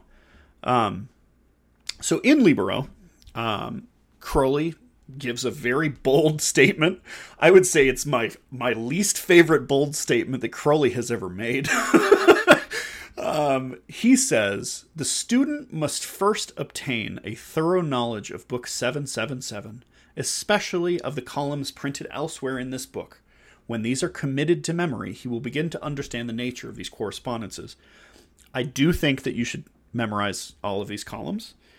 it is an incredibly valuable practice and will really, really uh, set you off to success using Kabbalistic magic in general. Um, but he says the student must first obtain a thorough knowledge of this.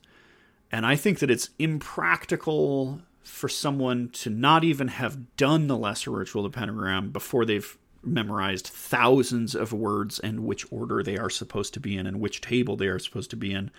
And so that's why I think it's a pretty steep order is that, you know, you you will get a lot out of memorizing just one column in 777. Uh, but do I think that you have to memorize all of them before you even get started with the ritual of the pentagram? No, that's that's too much. I think. Um, sounds like Crowley might disagree with me. That's okay. Um, so the quote uh, printed in the Equinox for Liber O reads a little bit differently than the quote taken from Book Four in book four, when they published Liber O Vel Manus, he says, especially the columns printed elsewhere in this book, and when he printed it originally in the Equinox, he says, especially columns, and then list out a set of columns. And each column is a different thing. One of them is like colors, one of them is like uh, god forms, different incense, magical weapons, all sorts of stuff, uh, and how they assign to the tree of life and to those energies that are on the tree of life. And he's suggesting that if you memorize all of these things, then you'll see this correspondence, the, the nature of these correspondences, and then it, it'll make sense how you'll take the lesser ritual of the pentagram and you know the star uh, star ritual in general, and be able to uh, kind of modify your ceremonial magic to the theme that you need it to be in for that particular working, whether that's changing it to Egyptian, to Greek, making it more thelemic, which is something that did with the Star Ritual several times. Um, those types of things, you know, that's that's. So I'm going to list off the columns that he suggests memorizing, and and that will help demonstrate how tall of an order this really is. Figure every single one of these columns is conjoined with one theme. So it would be like, hey, you should know incense. There's my alarm to do Resh. Give me one moment. I'm gonna uh, go do one of my ceremonial uh, rituals that I do daily. All right, I am back from Resh. Um, we'll do a Resh episode at some point talking about uh, what that particular thing is. But um, put very simply, there are several times throughout the day that I do a specific uh, ritual, and uh, had to break really quick to make sure I'm keeping up on my work. All right, so uh, we are reading off the list that is printed in the Equinox of which columns you should memorize. Um, I'm just going to read off the numbers really, really fast, and you'll hear just how extensive this list of categories is. Uh, he suggests memorizing columns 1, 2, 3, 5, 6, 9, 11, 12, 14, 15, 16, 17, 18, 19, 34, 35, 38, 39, 40, 41, 42, 45, 54, 55, 59, 60, 61, 63, 70, 75, 77, 78, 79, 80, 81, 83, 97, 99, 100, 101, 117, 118, 138, 139, 175, 176, 177, and 182. Now, every single one of those columns is made up of about 32 items, little over 32 items, uh, depending on which which uh, category you're looking at. But usually, uh, those columns are 22 to 32 items, depending, right? Uh, so that many categories would leave you having to memorize the position of, I don't know, over a thousand things. Um, it's a steep order, but it's a valuable uh, order, and I would definitely suggest people that as they are uh, wanting to delve deeper into this, take this seriously as a potential because as you start to memorize those columns, the, a lot of details come out of the woodworks, and uh, not just in the ritual of the pentagram, but in a lot of uh, mythology, ceremonial magic, uh, initiatory rites, all sorts of stuff are going to jump out at you, and you're going to be like, oh, there's an intended symbol here, and it's very Kabbalistic in nature, and uh, yeah. A great example of this that I can talk about would be the Gnostic Mass. You know, the Gnostic Mass has a whole bunch of stuff in it that's just the detail level is insane, and a lot of it could be, you know, expanded on and understood by some Kabbalistic memorization. So, all right. Then he um, expands in Liber O a little bit on how far you might take this. You know, he, he expands it into this whole system as opposed to just being like, hey, you would change out some words and some directions. No, he tells you how what you might burn in the temple and, and what kind of clothes you might wear and what you might decorate your ritual space in and all sorts of stuff to turn this simple ritual into a, a very expanded thing. And uh, this is probably my favorite quote, and I'm sure that I have read it before. Um, but it, this describes how to now take this knowledge of 777 and this ritual, the pentagram, and now expand it into a more general, free flowing ceremonial magic where you can do what you can do an adaptation of this in order to get this effect and an adaptation of that to get that effect. And you can mold things to your to your your mold your workings to the nature that you intend. So uh, it reads uh, if we take an example the use of the table will become clear let us suppose that you wish to obtain knowledge of some obscure science in column XLV, which is um, what is that? 10, 185, I think. I think it's 185. Line 12, you will find knowledge of sciences. By now looking up line 12 in the other columns, you will find that the planet corresponding is Mercury. Its number is 8. Its lineal figure, the octagon and octagram. The god who rules that planet, Thoth, or in Hebrew symbolism, Tetragrammaton, Adonai, and Elohim Tzabaoth, its archangel Raphael, its choir of angels, Bene Elohim, its intelligence, Tiriel, its spirit, Taphthatharath, its colors orange. For Mercury is the sphere of the Sephira Hod, the number eight.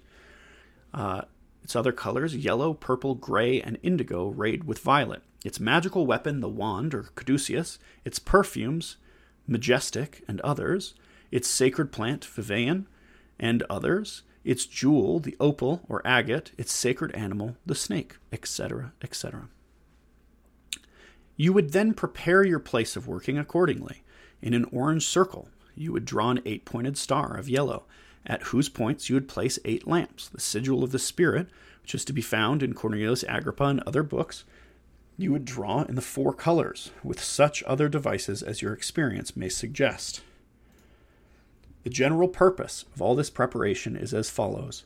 Since the student is a man surrounded by material objects, if it be his wish to master one particular idea, he must make every material object about him directly suggest that idea. Thus, in the ritual quoted, if his glance falls upon the lights, their number suggests Mercury. If he smells the perfumes, again, Mercury is brought to his mind. In other words, the whole magical apparatus and ritual is a complex system of mnemonics.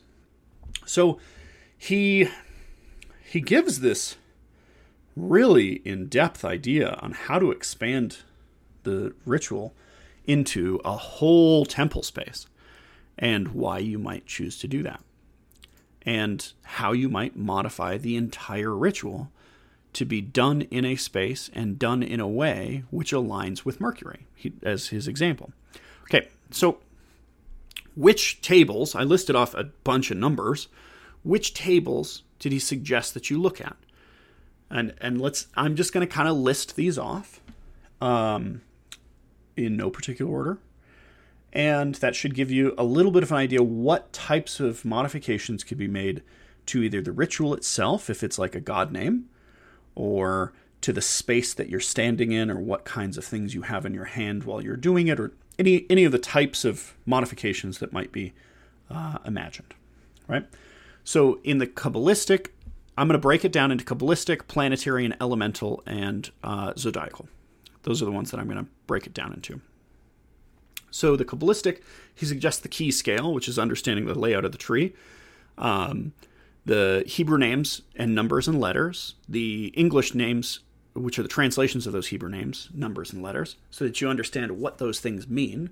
The God names in Assiah, so you might trade out the God names for something else. The heavens of Assiah, the English are the heavens of Assiah, so that you understand what those Hebrew words are, and that's a really, really big one. There's two really, really big ones that I think if you're going to learn none of these tables, learn these two. Um, English Heavens of Assiah and the Yetz, uh, Attribution. Those two are the ones that are going to give you a breakdown of which energy you're dealing with in that case. It kind of acts as like a, a, key to the rest of the Kabbalistic tree. So um, when I say something like Mercury is associated with this part of the tree, th- that's the tables. Those are the two tables that would tell you that. That would give you like kind of a, a breakdown of that.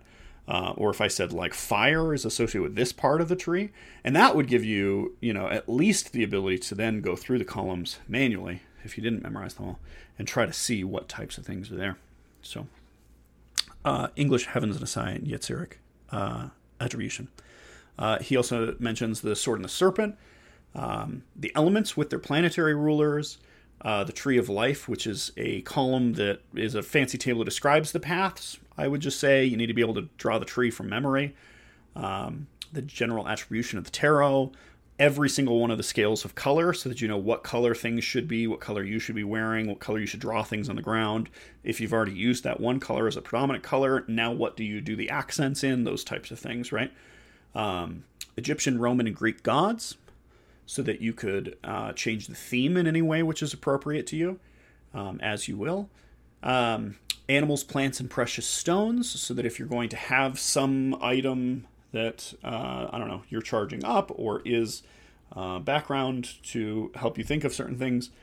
Um, what do you fill the space with? Which animals, plants, and precious stones do you fill the space with? What magical weapons do you hold in your hand as you're doing things? Uh, which perfumes do you burn?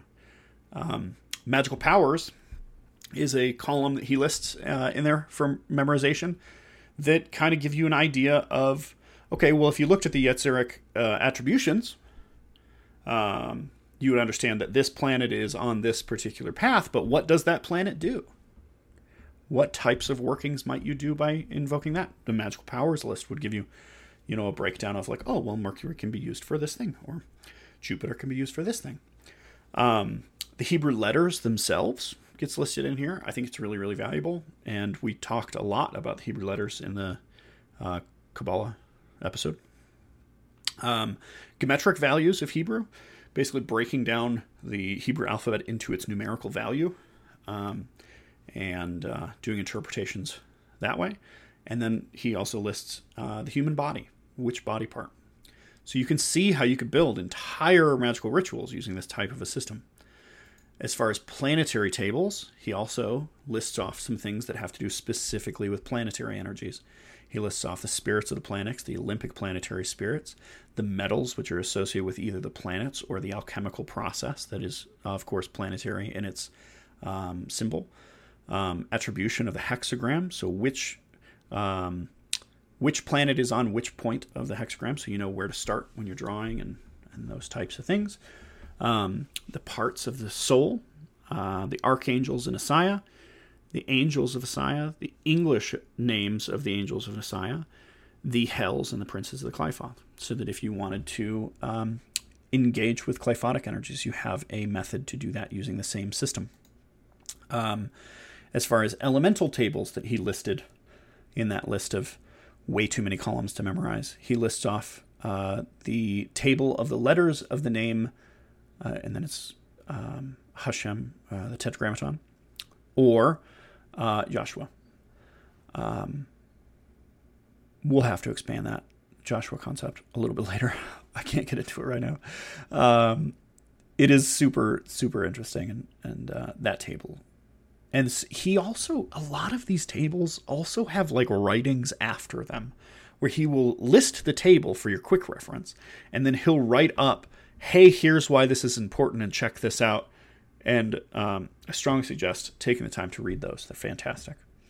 Um, he also says, okay, so the elemental tables letters of the name, the elements, archangels the quarters, rulers of the elements, angels of the elements, the four worlds concept, attributions of the pentagram, the tattvas, which is uh, incredibly important to understand. And we've already talked about it in this episode or in the, an earlier LBRP episode. Um, so, which tattvas are associated with which things? uh, the parts of the soul, and he also lists the Demon Kings. Again, if you're going to engage with Qliphothic forces, you can lose, use the Lesser Ritual of the Pentagram in order to do that. Um, I don't suggest uh, doing things that uh, may lead to your harm, of course. But uh, all all actions done for genuine spiritual exploration are at your disposal. Um, okay, and then which zodiacal tables does he suggest memorizing? He suggests the zodiac themselves. There's a there's a column for the zodiac and where they go, planets uh, ruling the zodiac, and then the planets exalted in the zodiac. And so, if you were to have all of those tables memorized, you would have all of those categories memorized and be able to cross reference, adapt the ritual on the fly, change it to what you need it to be. And you can see how that can be a very valuable. And um, for example, Crowley does this. He does this when he uh, writes the Star Ruby. He does this when he writes the uh, Liber Reguli, or not Liber Reguli, Liber. Yeah, isn't it in Liber Reguli? Yeah, when he writes the ritual reguli and when he writes the star ruby, uh, these are both star rituals that are using this system in order to take some of the basic core structure that is the ritual of the pentagram and now bring it into um, some other symbol set. So let's cross reference the star ruby ritual and the lesser ritual, the pentagram. Um, so the star ruby reads, Facing east in the center, draw deep, deep uh, thy breath, closing thy mouth tight with the right forefinger pressed against thy lower lip, then dashing the hand down with a great sweep, back and out, expelling forcibly thy breath, cry, Apopantos kagadaimonos, with the same forefinger touch thy forehead and say, Soy, thy member, and say, Ophale, thy right shoulder and say, Iskros, thy left shoulder and say, Eucharistos, then clasping thy hands, locking thy fingers, cry, Iao, which is the Kabbalistic cross. Ata, Malkuth, ve-Geburah, ve-Gedulah, Leolam, Amen, right? And it's Greek, and it's really, really similar in its meaning, and it's accomplishing similar goals within the ritual, right? Uh, then the ritual says, Advance the east, imagining strongly a pentagram right in thy forehead, drawing with thy, uh, the hands to thy eyes, fling it forward, making the sign of Hippocrates, and roar, roar Therion, retire thine hands and the sign of Harpocrates, uh, which is, uh, and then he, you go around uh, the list. You say Therion, then Nuit, and then Babalon, and then Hadit. You've gone all the way around the circle and put a pentagram at each corner, which is the drawing of the pentagrams and the vibrations of the god names from the lesser ritual of the pentagram, now updated for a thelemic context, right? Um, where instead of uh, doing the uh, tetragrammaton, you do therion. Um, instead of doing Adonai, you do Nuit. Instead of doing Ehyeh, you do Babalon. Instead of uh, doing Agla, you do Hadit. And so that's, you know, a really, really similar section. You're doing the same thing, using the same format. Then completing uh, Circle Widdershins, retire to the center, raise thy voice in the paean, and with these words, Eopan, Eopan, Eopan, do the signs of Nox. This is an adaptation that gets added into Star Ruby that's not originally within the Lesser Ritual of the Pentagram, but you can see how it would fit right about there into the ritual, right? Uh, and then the next thing done is extending the arms in the form of the Tau. Well, the form of the Tau, the Tau is the letter that looks like a T, uh, so that's your arms out and cross, which is the same as the extending the arms in the form of cross. Uh, and then you say in a low but clear voice, you say, Promo youngus aposomo teletarche epidexia sinoke separis terrodimenos flege garpere mo o asterton pente cayente steli o asterton ex esesteke, which is Greek for before me the youngest, at uh, behind me the teletarche, at my right hand sinokes, at my uh, left hand daimonos, uh, about me is the star, or about me flames the star of five, and in this column the star of six or above me the star of six. I don't remember i'm a little rusty in my greek. Um, so of course that is the section where you're saying before me raphael behind me gabriel. Um, something else to note here is that here the youngest teletarche uh, Daimonos and the Eperistera, No, Epirus is a direction. Teletarche, Epodexia, Sinocase, Youngus, Sinocase, um, Teletarche, and Daimonos. These are concepts that are taken from the Chaldean uh, oracles. Um, so, really similar concept to doing a before me, behind me, right hand and left hand, some type of benevolent force used to anchor the space. And then the ritual finishes out. Repeat the Kabbalistic cross as above, and uh, end as thou did begin. So you finish off with the Kabbalistic cross, similar to how you begun with the Kabbalistic cross. I would make a really strong argument that the Star Ruby is its own ritual, but it is also still the lesser ritual of pentagram because you have this opportunity within the script to modify it to your needs. Um, same is true with a lot of star rituals that they might accomplish slightly different things based on which forces you are using to anchor the space. But the overall star rituals uh, they share a certain fundamental foundation work that is uniform amongst them. Often. Not all the time but very often.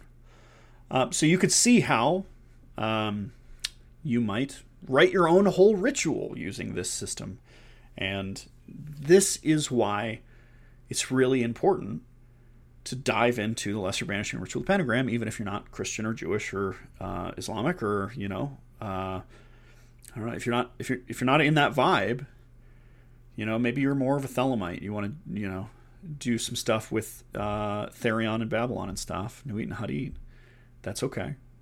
I still strongly suggest learning why it is done the way that it is so that you have a deeper and more workable relationship with the star ritual that you choose to do, being the star ruby.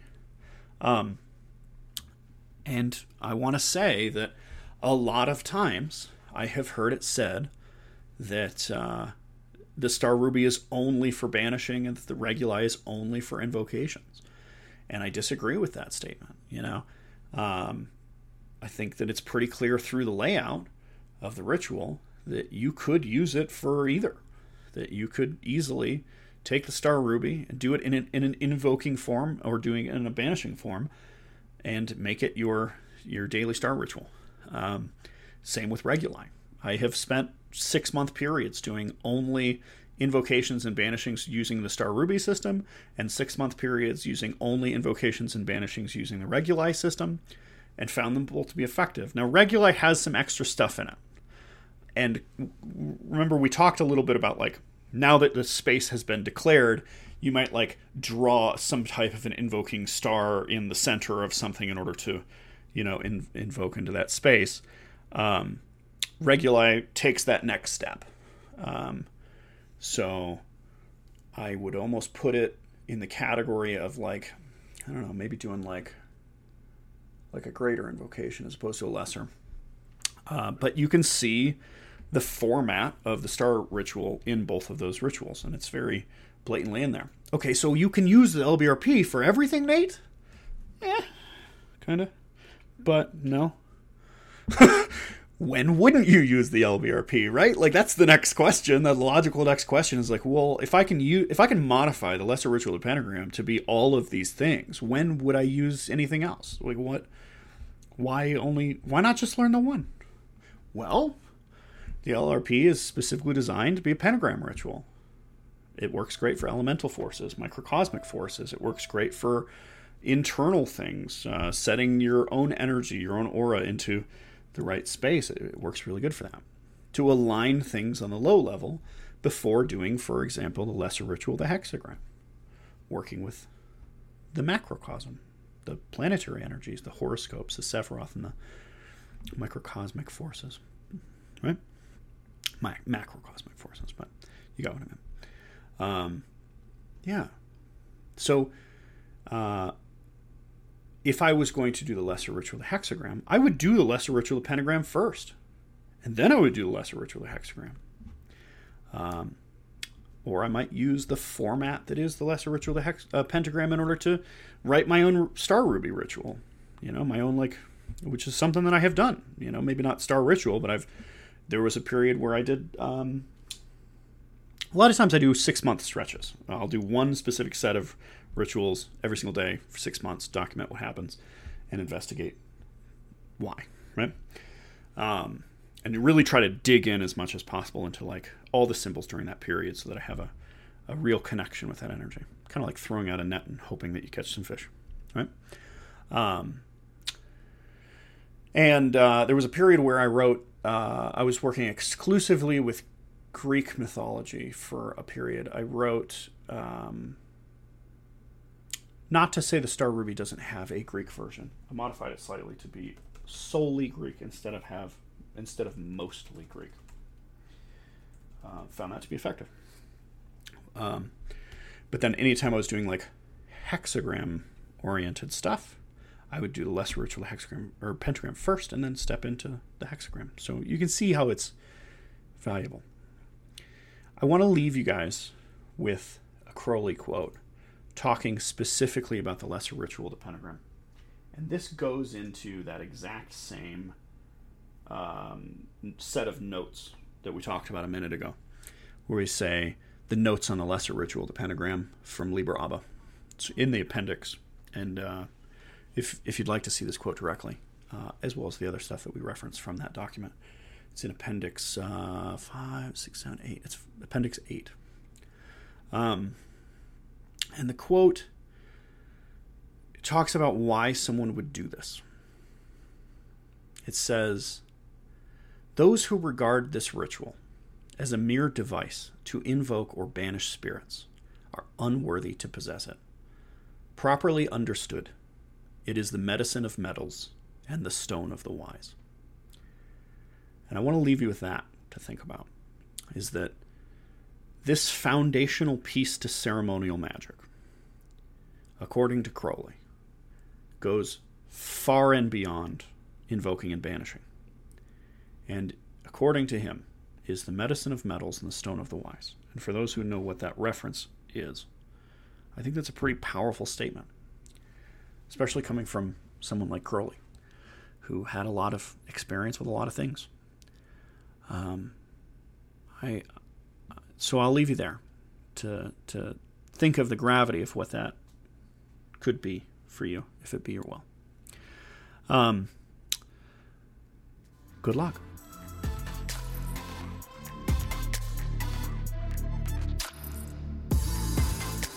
Thanks for listening to the Whitewood Podcast. This show is made possible by our Patreon members. You can find us on Twitter at Whitewood Show and on Facebook at Whitewood Podcast. For links to all our social media and information about our Patreon, visit us at whitewoodpodcast.com.